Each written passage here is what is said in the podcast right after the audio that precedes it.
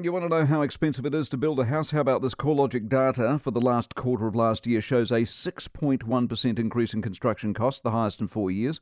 Comes with a warning too, it could increase into double digits before the year's up. David Kelly's the boss at the Registered Master Builders Association and is with us. Very good morning to you, David.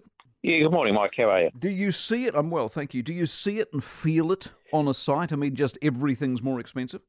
Absolutely, yeah. I mean, so from our members, um, whether residential or, commercial, but mainly residential. Um, you know, 18 months ago, uh, starting to make noises about availability of materials.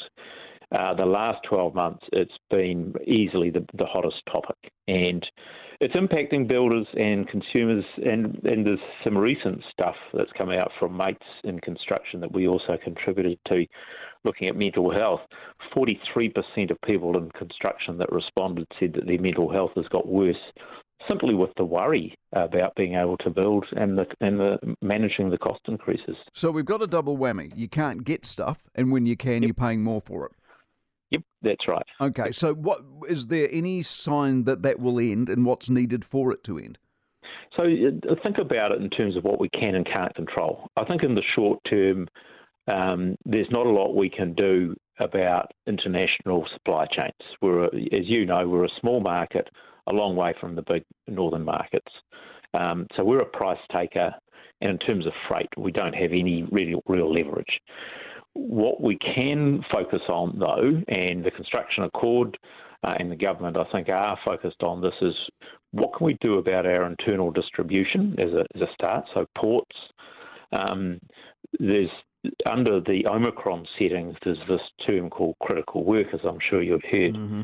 We're yet to hit the deal about uh, the, the detail about construction, but we think it's really important that some parts of the supply chain for instance, freight and, and perhaps some manufacturing jobs, are regarded as critical workers so that they can get the rapid antigen test and if they're negative, get back to work. Yeah, exactly. Couldn't agree what more. we saw, what we saw with Auckland last year for three months under level four, impacted the whole of the country really, really badly. So that's stuff we can and we must focus on.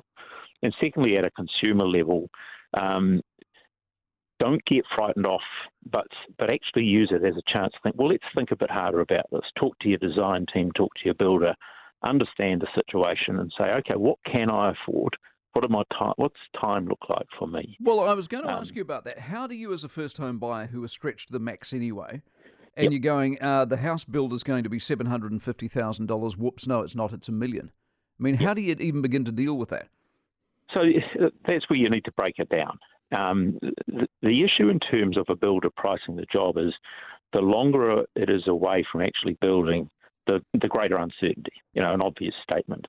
Um, but if you go to a builder and say, look, I've got some plans, but I haven't even got a consent yet, well, the builder's are going to say, well, you're not even going to be starting for yeah. at least a year, even if I'm available. I have no idea what's going to happen in that time. So it's better to just uh, get an estimate of price and then say, look, can I afford that? Will the bank even lend? Or do I need to um, cut my cloth? Do I have to think about a smaller home, for instance? What would that look like? So that's where you need to talk to the designers and the builders. They're, they're dealing with this stuff all the time, Mike. Um, so so they can help you work that through. Good stuff. I think the the worst thing is that people leave it uh, to the last minute and then they they they just panic. Yeah. All right, David. Appreciate your insight very much, David Kelly, of the Registered Master Builders Association.